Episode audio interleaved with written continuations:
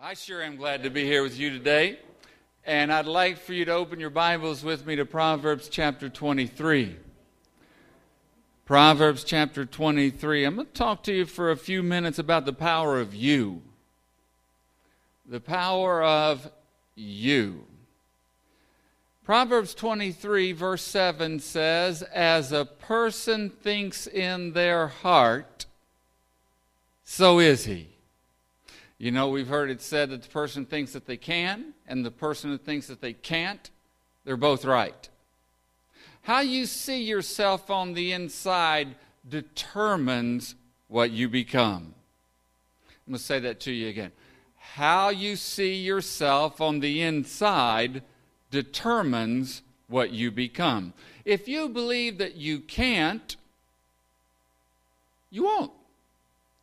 If you see yourself as unable or inferior, somehow not measuring up, somehow not capable, then you won't.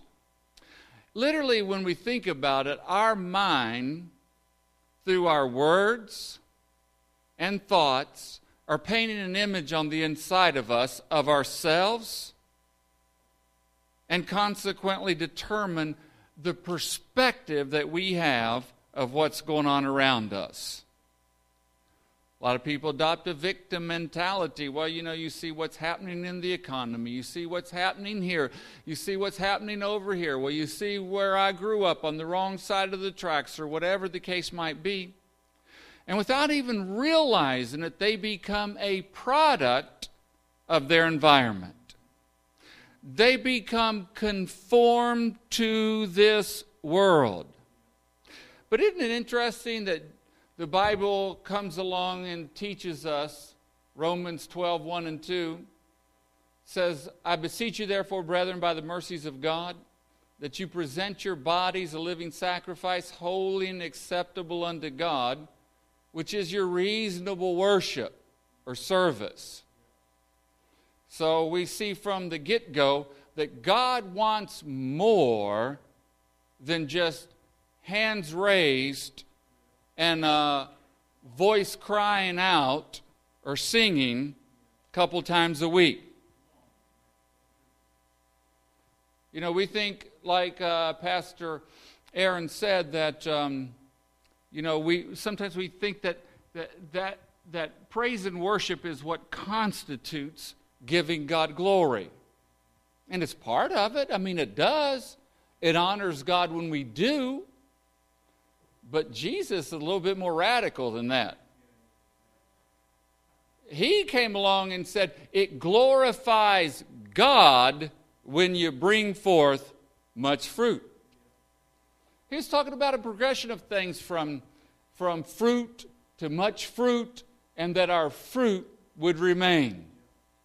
So, one of the things that we see in the kingdom of God is that God has a purpose in mind for us being born again into his kingdom.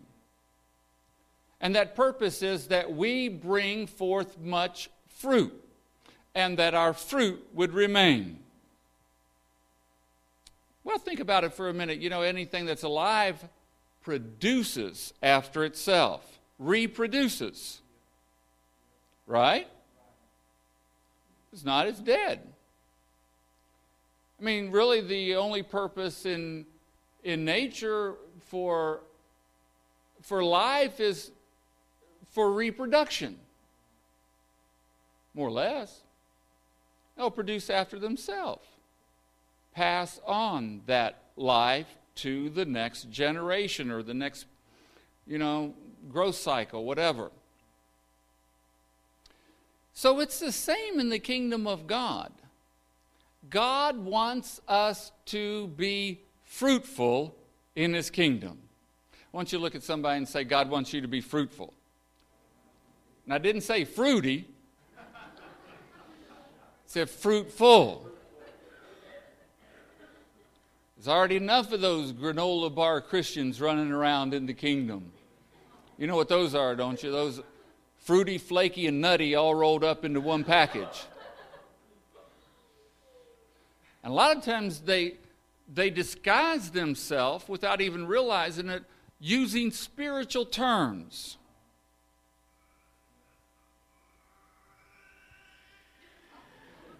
I say that's a, that's a good amen right there. You might not, I got the interpretation of that.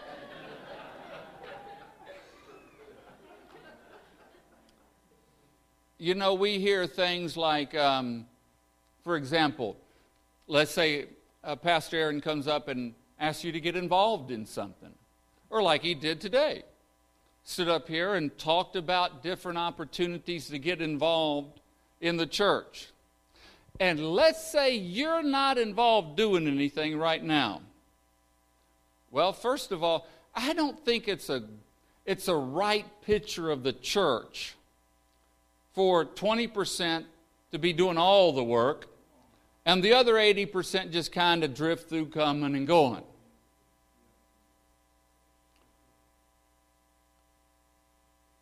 And let's say that maybe he comes up to somebody and he personally asks them, Hey, we need help in this area. Would, would you like to get involved? And, and we hear this phrase, this phrase, used a lot in Christian circles. We hear, I'll pray about it. You know, Jeff Foxworthy has all these, you know, uh, these redneck things, you know, jokes, and he's got that uh, whole redneck dictionary with words like mayonnaise. Mayonnaise, a lot of people in here today. I think I think they're funny. You know, you might be a redneck if you cut your grass and find a lawnmower in the front yard, kind of stuff. Well, I think what I'll pray about it really means is no. It's just a spiritual way, we think, for Christians to say no. Because, first of all, if we I mean, I don't even know why we'd have to pray about it in the first place. God gave you a brain. And if you're not doing nothing, here's an opportunity to do something. And the way you glorify God is by doing something. I mean, even if it's wrong. I'd rather be out doing something that's wrong and, and uh, if you will, or maybe not necessarily sometimes we view things that maybe not our cup of tea as um, unnecessary. But if we really look at the progression of things in our journey in life, many times it's those things that are preparing us for what God ultimately has for us, or our cup of tea, so to speak. And we try and circumvent some of that and never get the cup of tea. I wonder what's wrong. So if we looked at it then realistically, what would that look like? We're going to go home, get in our prayer closet, and, and God, should I do this or should I not do this? And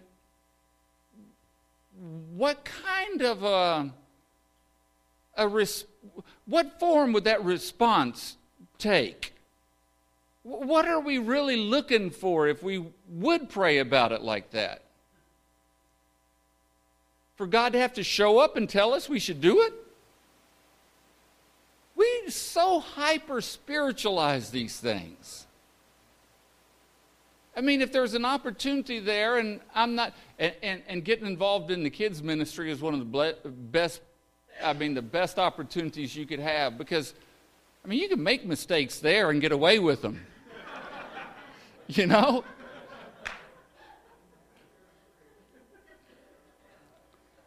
I'm not talking about, you know, just messing up the minds of the little ones, but I mean, you know, they're a little bit more forgiving. Easy going about it all. But we use this, you know, well, I'm going to pray about it. And without realizing it, becomes a license or an excuse to shirk responsibility. I, I think it's ironic that we'll get out of church, and maybe this might happen today. Somebody comes up to us and say, "Hey, man, let's go over to McDonald's and get a Big Mac and a Biggie fries and a Biggie drink." And we don't hear at that point, um, "I'll pray about it." we probably should step back and pray about that a long time. But we don't pray about that. We say, yeah, man, let's go.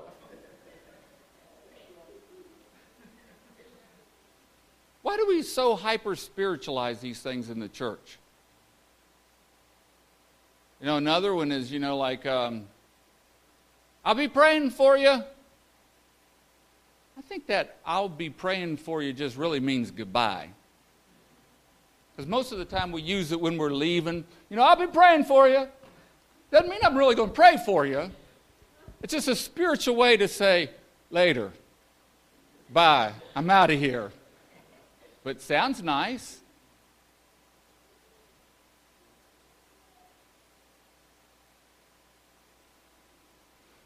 The reason that I'm saying all of that is that sometimes I think we really sell ourselves short. I think really God looks down on us if we would even end up in our prayer closet, quote unquote, you know, kind of thing. Crying out to God to try to get His wisdom on whether or not we ought to do that.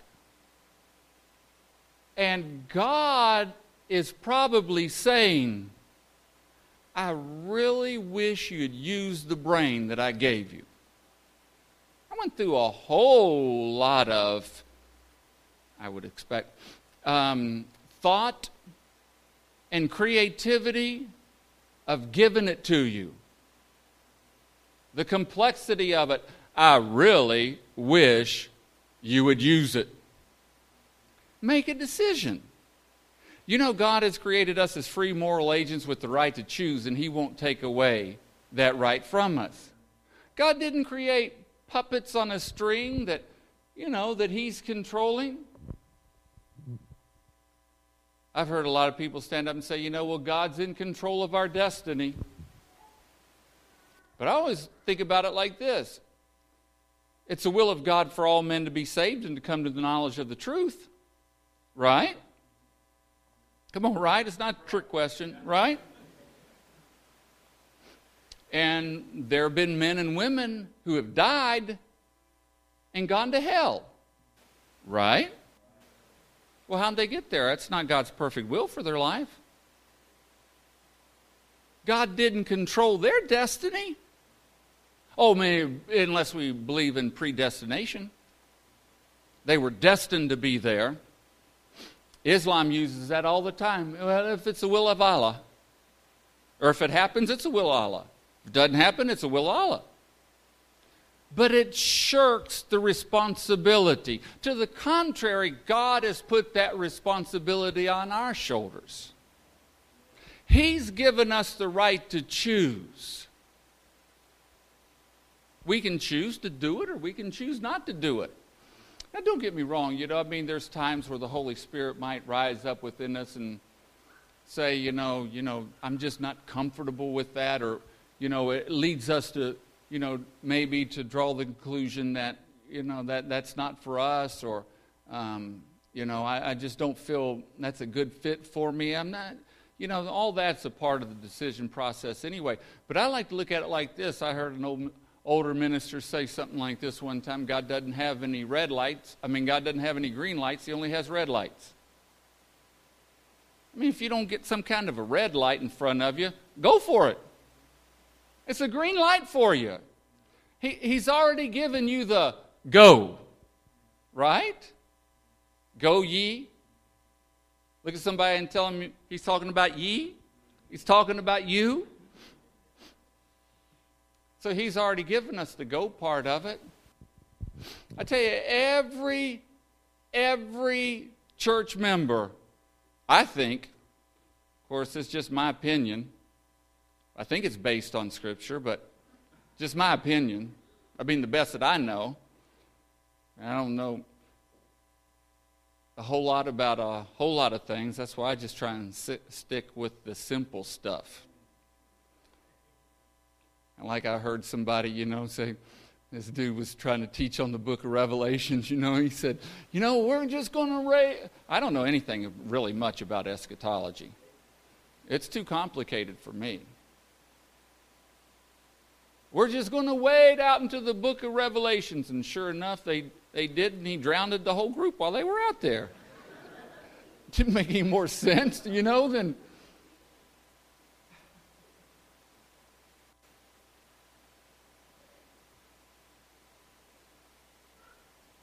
I mean, all the, I don't want to chase too many little rabbit trails here, but all the fighting that has gone on over whether the rapture is going to come before the tribulation, during the tribulation, or after the tribulation. You know, to me, it really doesn't matter. Just make sure you make it. You can have your view on it, but it doesn't matter. Just make it get all bent out of shape. You study church history, and um, you know there's a, a, a, segment of the Pentecostal church that divided right down the middle over a necktie issue.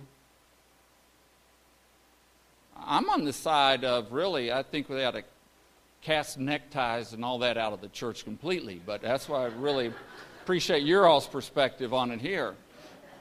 But every, you know, other places may not be as liberated as you all. They may not have seen the light on it. No, they, they, they split the church, the whole denomination, over a necktie issue. Some didn't feel it was right to wear bow ties.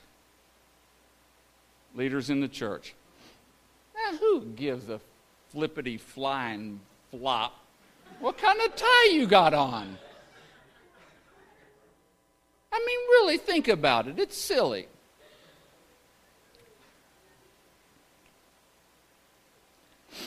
Do you know why we're fighting over these little trivial things?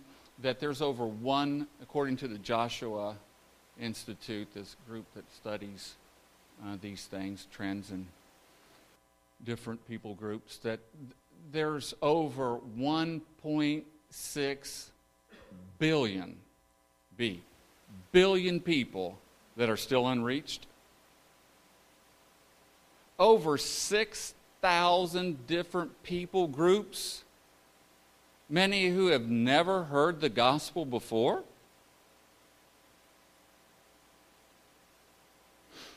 Sometimes, if I, I'm telling you, I'm glad I'm not God. Because if I was God, I'd just throw in the towel.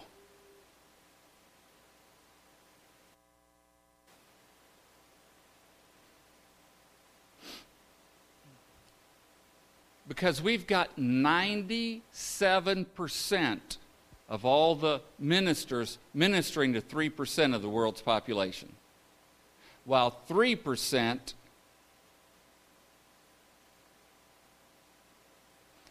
of I, I, refer to them as you know these pioneers, the uh, the old plows, if you will, those who are called into full-time, long-term cross-cultural missions work that are willing to lay down their life for the cause of Christ and willing to suffer the hardship. See, one of the things with this culture that's so detrimental to the cause of Christ is it propagates a, a philosophy of comfort.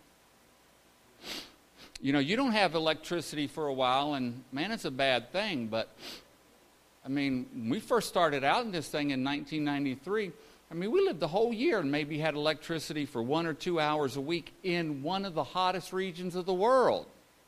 Cooked out back on coals, slept on air mattresses on the floor, didn't have fans, bathed out of buckets. But I mean, we've got people in the church that are willing to quit over a hangnail. You let it get a little difficult for them, Hey, I didn't sign up for this. You know, one of the worst things that have ever happened that ever happened to the church is when Constantine legalized Christianity.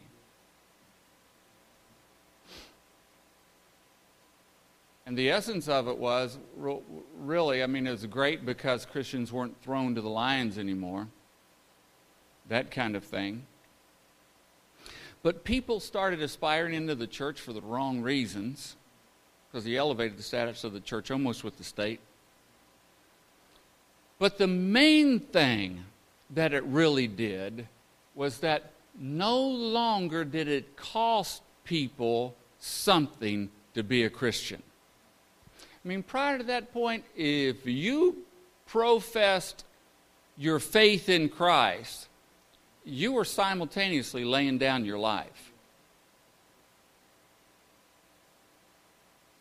And then all of a sudden it gets so convenient, it gets so easy for us, and, and, and if we're not careful, what we really endeavor to do is, is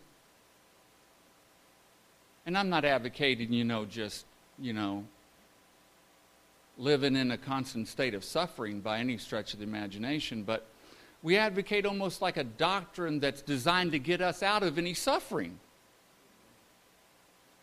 As if there's some utopia that can be created here on this earth.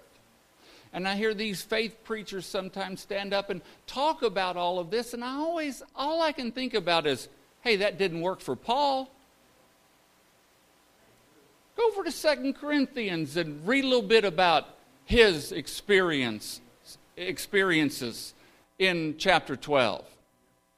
Man, that dude was stoned, left for dead. And you know what? If you really study it out and go back to Acts and everything, you find out that he went back after he was stoned, left for dead, went right back into the same place is shipwreck, night and day in the deep. He's beaten with rods, whipped three or four times, whatever it was, 39 lashes. They tell us there's uh, a whip called the cat of nine tails. Um, that it wasn't, you know, one of the single strand things, you know, where you just crack it at the end of a person or an object and it inflicts some damage. It had these like strands, maybe leather strands or something that had sharp objects kind of somehow implanted into the end of it so when they hit the person's back, it fanned out and pulled off pieces of flesh as it came away from the back. Wasn't a fun experience. When you think about those Christians that were in Acts chapter 16, that they were beaten, thrown into prison,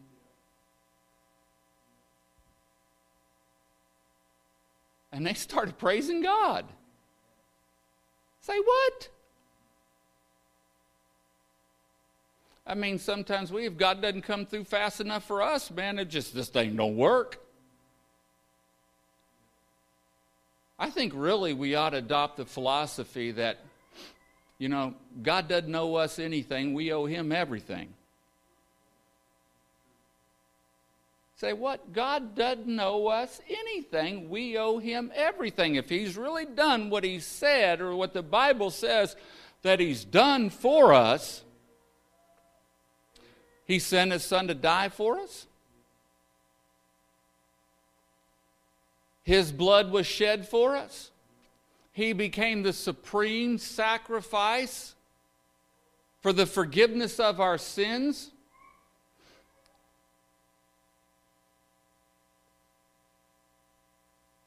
Has given us eternal life.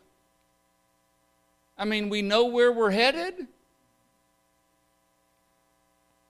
Right?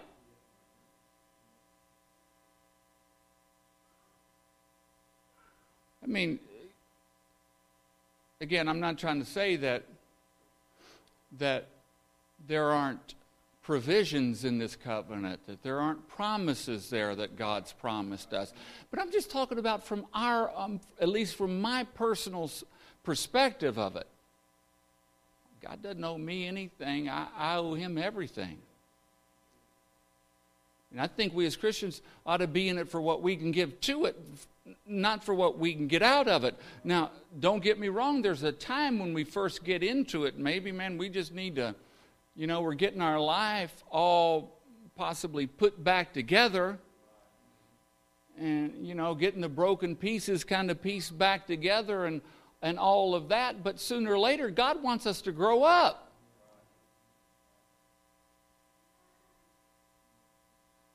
And start accepting some responsibility for this thing that we're involved with.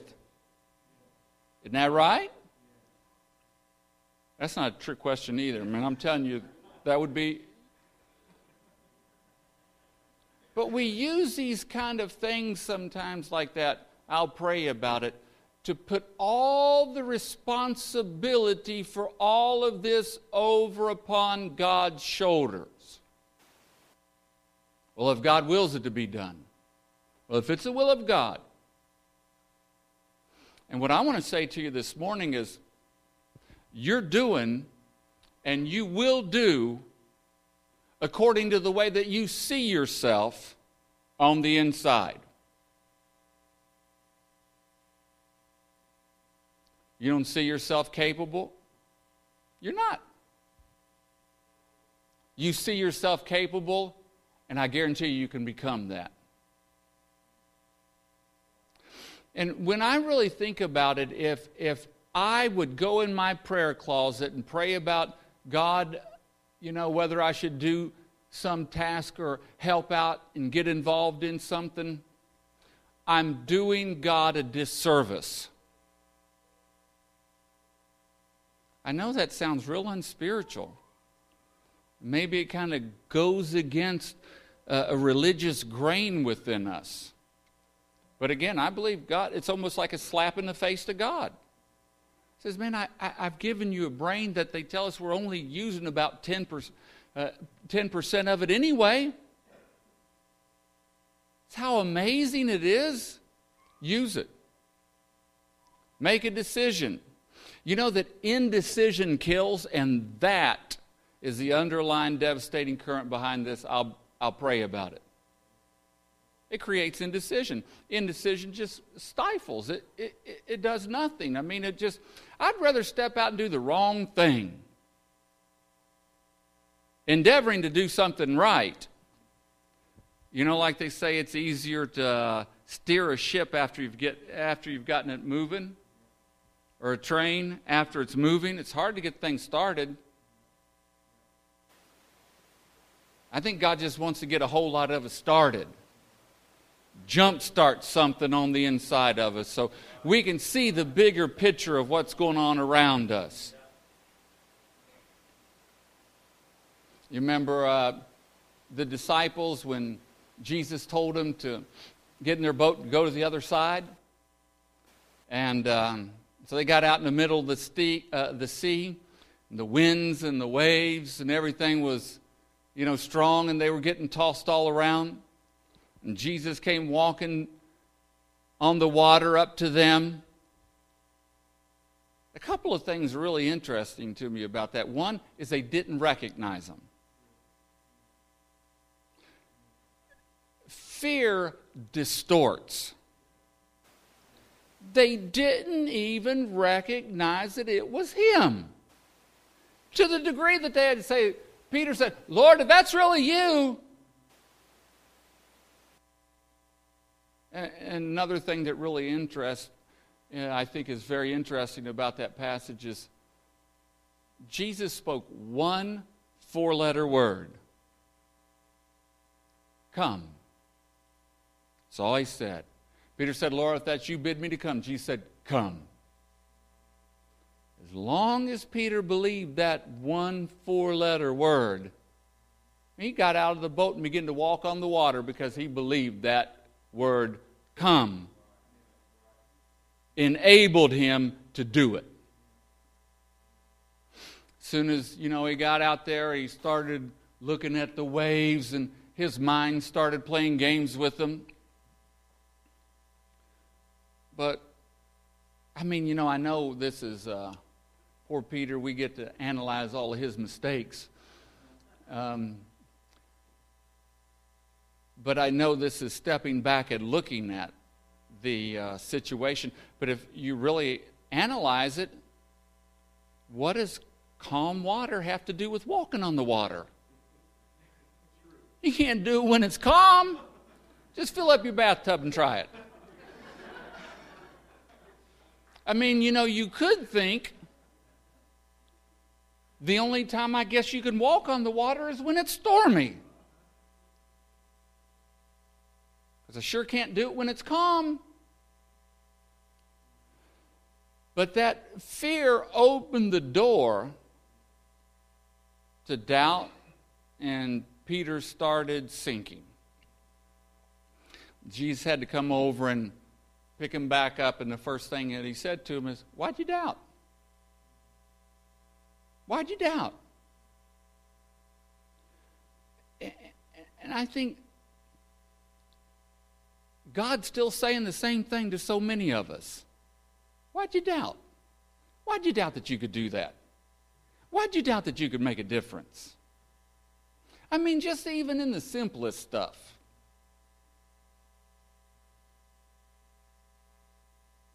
I remember years ago just uh, standing in the grocery store line and feeling like I was supposed to tell the person that was in front of me that, you know, Jesus loved him while we were standing there, you know, checking out. Try to witness to them uh, a little bit. And I still remember thoughts like machine gun bullets going through my mind. Yeah, they're not going to receive that. You don't know enough to tell them, blah, blah, blah. Just like machine gun bullets. Think about this with me for a minute. If somebody came through those back doors, busted through those doors, ran up here to the front of this church, and held up a picture of an AK 47 and said, Give me all your money, I'm robbing the place. Come on, you'd probably do what you're doing right now. That picture doesn't have any power unless you're dumb enough to believe it, buy into it, and cough it up. But that image of doesn't have any power in and of itself unless I give it the power. So if I have an image that comes up in me that's contrary to what God says about me, I have a choice. I can laugh it off and say, man, that doesn't have any power. The devil always, or our unrenewed mind, whatever it is, always wants to bring up our past and all of our failures to us and present that image before us and say, because of that, you can't. And we have a choice. As a man thinketh in his heart, so is he.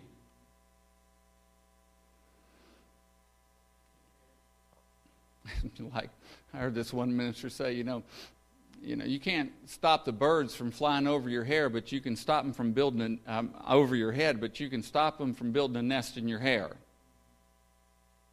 You can't stop thoughts from coming to your mind sometimes, but you don't have to let them nest there.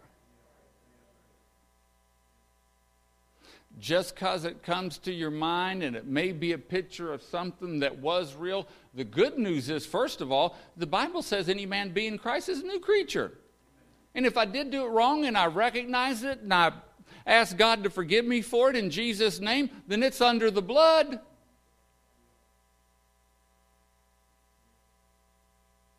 So God's not seeing it anymore. You know, the Bible talks about it being cast into the sea of forgetfulness as far as the east is from the west, well, they never catch one another. So if God's not thinking about it, why should I? Really, the greatest battles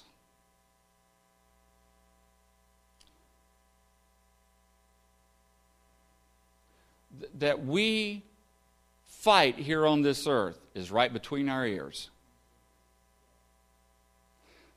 Over in uh, uh, the book of Corinthians, I think the, that first letter, in chapter 4, I think it is. No, I'll take that back. It's in 2 Corinthians in, in chapter 10, uh, starting in verse 4. Paul talks about that the weapons of our warfare are not carnal, but mighty through God to the pulling down of strongholds, to the casting down of imaginations, to the bringing into captivity every thought to the obedience of Christ. Well, there's a progression there. You can actually read it backwards.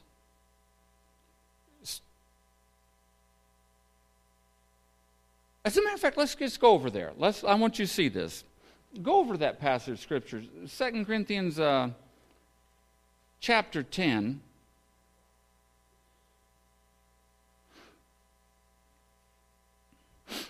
And verse 4 says, For the weapons of our warfare are not carnal, but mighty in God for pulling down strongholds. Now, where are those strongholds? What are those strongholds? I remember reading about some Christian group, they were renting airplanes and flying over their city, casting down the spiritual strongholds over that city. Well, that's probably one of the stupidest things I've ever heard of. First of all, what difference would it make if I'm here on the earth or up there five, six thousand feet to a spiritual world that's not defined by dimension? What difference would it make?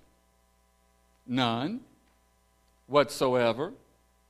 And they miss the whole point when you read through this passage of Scripture. The strongholds are in our minds. He said, For the weapons of our warfare not carnal, but mighty in God for the pulling down of stronghold, casting down arguments and every high thing that exalts itself against the knowledge of God, bringing every cap- thought into captivity to the obedience of Christ. So here's how it goes then thought comes into our mind, we accept it, begin to think about it, it becomes an imagination. We can start imagining that. It evolves from an imagination to a stronghold. It'll work on the positive or the negative side of things. Once it's entrenched within us, it's a stronghold. It's hard to get it out. Paul said, look, if you take this in context of what Paul is talking about, he says, what I want to do is be prepared to refute, because in his day, you know, they'd get together in some neutral location or building or whatever and uh, debate ideas. He wanted to refute, make a good argument about why Jesus really was a Son of God. And in order to advance the gospel, he had to be able to change the belief system of a people group. And, and it's, you know, you know this, that this you know, uh, converts are made, I mean, excuse me, are, are, are born, but disciples are made. It's a, it's a whole lot harder to make disciples. Those that are really disciplined followers of Jesus. What time do you normally get out, of church? Let's have a look at the clock. Huh? 1240? 12, oh, 1230? I got nine more minutes. And but I'm not sure I can and get it all done in nine minutes. How many of you give me, after that point, five more minutes? Five, ten, fifteen, twenty, twenty-five. I got this side up already, already got me covered. No, I can be better than that. Um, I have to watch it really to not ramble. Um, I heard this. Uh, oh, watch out now. I heard this uh, when I first got started in ministry years and years ago, back in 1980. There was this. Um, it was a uh, a Church of Christ minister in the town and we were buying their old building. It wasn't old, it was old for them. They had built this new, beautiful facility. And, uh, but I was, you know, talking with them several times, and I asked him one time, you know, how long do you normally teach or preach for? He said, well, when I'm really, really, um, you know, it's like I got my A game going it's about 20 minutes. I'm, you know, bringing in my B or C game, it's about 25 minutes. When I'm really off the mark, it could go over 30 minutes. Well, according to that, you know, I'm off the mark big time already, but the point is, you know, some people could just talk all day and not say anything. Not, you know, trying to impress anybody with the, the length of anything by any stretch of imagination because I'm smart enough to know that once your seat goes numb, your brain goes numb along with it. so we need to get you. And plus, we only remember maybe 10% of what's said anyway. And, and if, if you can grasp anything this morning, it's this concept of thinking about ourselves the way God thinks about us so that we can see ourselves the way God sees us, so that we then can do the things that God would have us do. Thinking about ourselves the way God thinks about us. Well, again, if there's an opportunity to do something in the church, what, how does God think about us? He thinks you can do all things. Hey, He created you that way to start with, and then He put the Holy Spirit on the inside of you to kind of like give you a double whammy, a double enabling.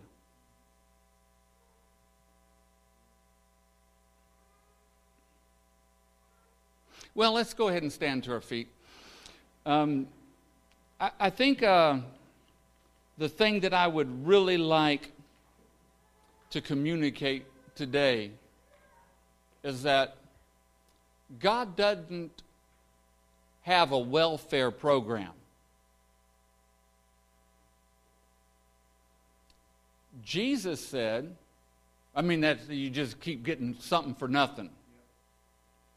I mean, I'm all about, you know, people getting assistance when they when they really need it. Please stay with me on this. When they really need it, but to just stay on it generationally creates nothing more than institutional dependency. And it stifles the potential within the person, the individual.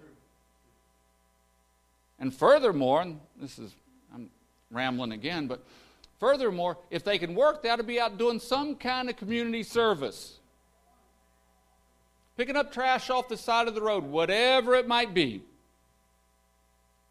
eh, if they're, if they're able to do that kind of thing. Because number one, you'd feel better, they'd feel better about themselves. Our government's made it such that it'd be crazy to get off of government assistance. As a matter of fact, did you know that our government actually pays people to go out to solicit people to get on welfare? pays people to go out and sign people up to get free phones. Did you know that?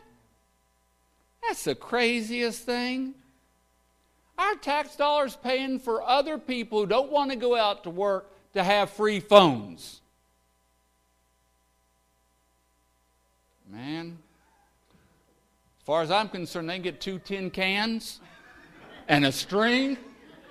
Hey, you better God doesn't have a welfare program. You remember um, Matthew chapter 24, the parable of the, uh, the master that had uh, servants that he gave, uh, dis, uh, uh, distributed different quantities of gifts to. To one he gave five, to the other two, to the other one. Everybody got something. Everybody got something. You got something from God. And I'm going to tell you furthermore, God expects a return upon it. And if you want to glorify God, bring your return back. Because when you get to heaven, all those, man, those excuses aren't going to cut it. God, I told him I was going to pray about that. Think about this with me for a minute. And a, a quick minute. If you go back in the Old Testament and read the story of when God told uh, this prophet to go over to Zareph, Zarephath, the Bible says there that, For I have commanded a widow woman to sustain thee. Now it's interesting because there was a famine in the land, and that little widow woman didn't know anything about it. As a matter of fact, that is, she didn't know anything at all about sustaining the prophet. As a matter of fact, she said, I can't do that when he asked her to go make him something to eat. I can't do that. I've just got a little bit of flour, a little bit of meal, and a little bit of oil. I'm going to make this thing for me and my son, and then all hope is lost. We're dying. There's famine in the land. But the Bible says that God commanded that little widow woman to sustain him. I looked up that word command, and it actually carries the implication of set in motion.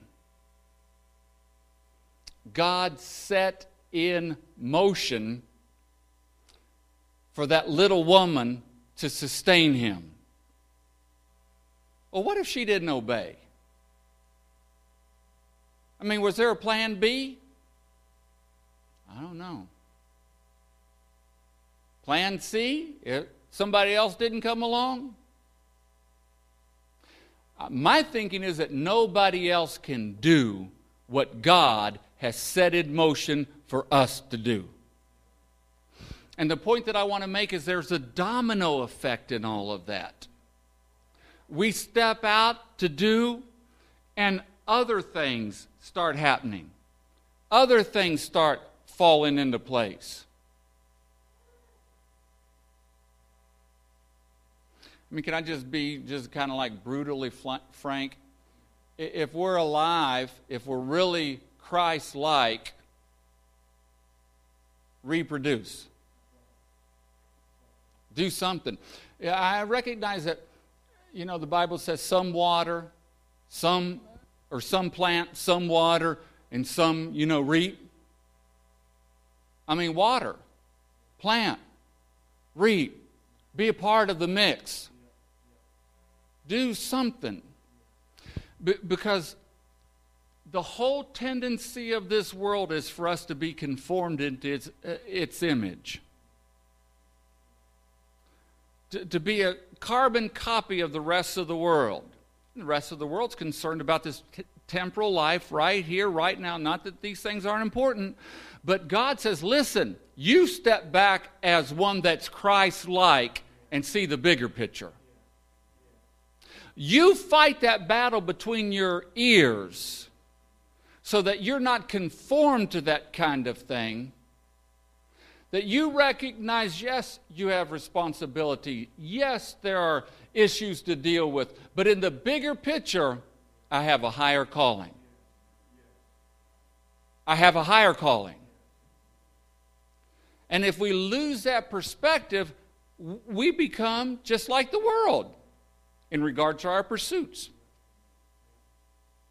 We're pursuing ours.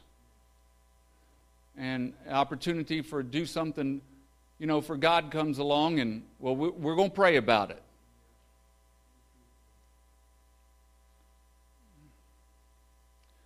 I don't, I don't understand that mentality. I, I don't understand that. You know, sometimes we hear these uh, these phrases like, you know, we're going to pray for the, for the rain to come. I wish it would. I wish we'd all get watered and nourished. And what happens when a plant's watered and nourished? Grows and it produces. I took a survey one time in a church and I just asked them to write down on a piece of paper. We used that. What would that look like? The, the glory. I'm praying for the glory to fall or to fill this house. I'm praying that God's. What would that look like? What would be the effect of that? I got some of the strangest answers you could imagine. But most of them just repeated that whole thing that the, they would say something like, the glory would fall then and fill the house. What's that mean? I mean, it, it, oh, it means that we couldn't stand up and we'd have to fall prostrate. I mean, you know, that's all it is? Is there something more to it than that? It means that, you know, the building would look like it's on fire and that people all around would come to it. Or some of the strangest concepts. And it leads it to this this, this mindset where we pray and ask God to send in the lost. God, we're fasting and praying for you to save the lost. Send in the lost, God. God's up in heaven saying, I've already saved them. They just don't know about it yet. I've left you here on this earth to go tell them about it. That's our responsibility, not God's responsibility. God's not going to fill the house. That's not going to get the job done because if that would get the job done, it'd already be done. Now, right? Doesn't work that way.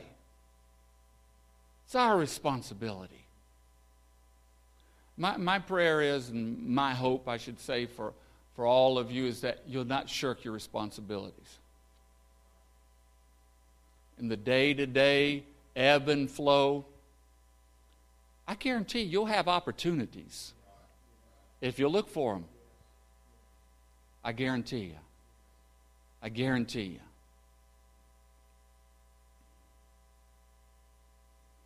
Well, Father, we just thank you for this day today and thank you for the opportunity to gather here today to, to uh, hear some things about your word and hopefully some uh, things about your perspective of us and the world that we live in, your perspective of us um, bringing a return back to you upon the gifts that we receive, which just really means we can affect our sphere of influence we can make a difference right where we're right where we are.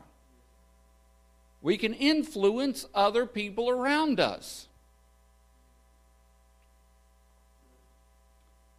We know we've got jobs and responsibilities, and you know we can't, you know, just stand uh, or um, maybe just witness to everybody that comes across our path. But but there are some that we can reach out to.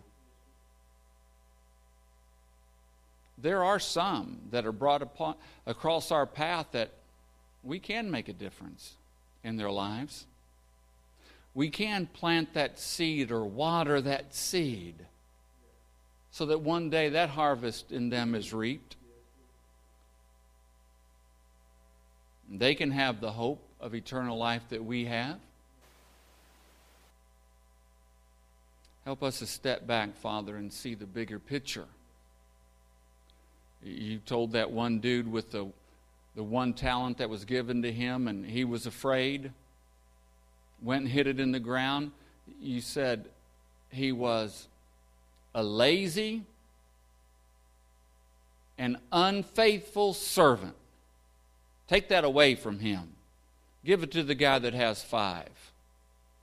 And the moral of the story is that if you use what you've already got, and if you use what you already got, more will be given to you. If you don't use it, you lose it.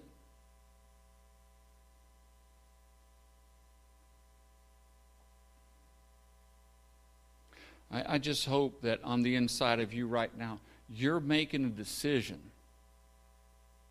You're making even a commitment to yourself. I'm going to be productive in God's kingdom. I'm not going to allow these nice spiritual phrases to give me a, a way out from doing my part. I'm not going to pass on the responsibility to somebody else. I'm going to step up to the plate. I'm going to be a contributor. I'm going to give of myself, sacrifice some of my time, use my talents and abilities to make a difference in God's kingdom.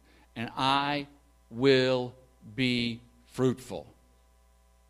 I'll not allow myself to be conformed to the way of this world and just seek my own interest. I, am here on this earth with a, a higher mandate,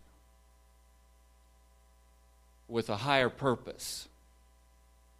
That along this, along this journey, I want to see things from God's perspective. I want to see the bigger picture and contribute to advancing the love of God, the Word of God, the, the gospel through good deeds, through, I mean, you know, feeding the poor, um, uh, medical interventions, uh, Bible schools, crusades, whatever, children's ministry, driving a bus, whatever the case might be.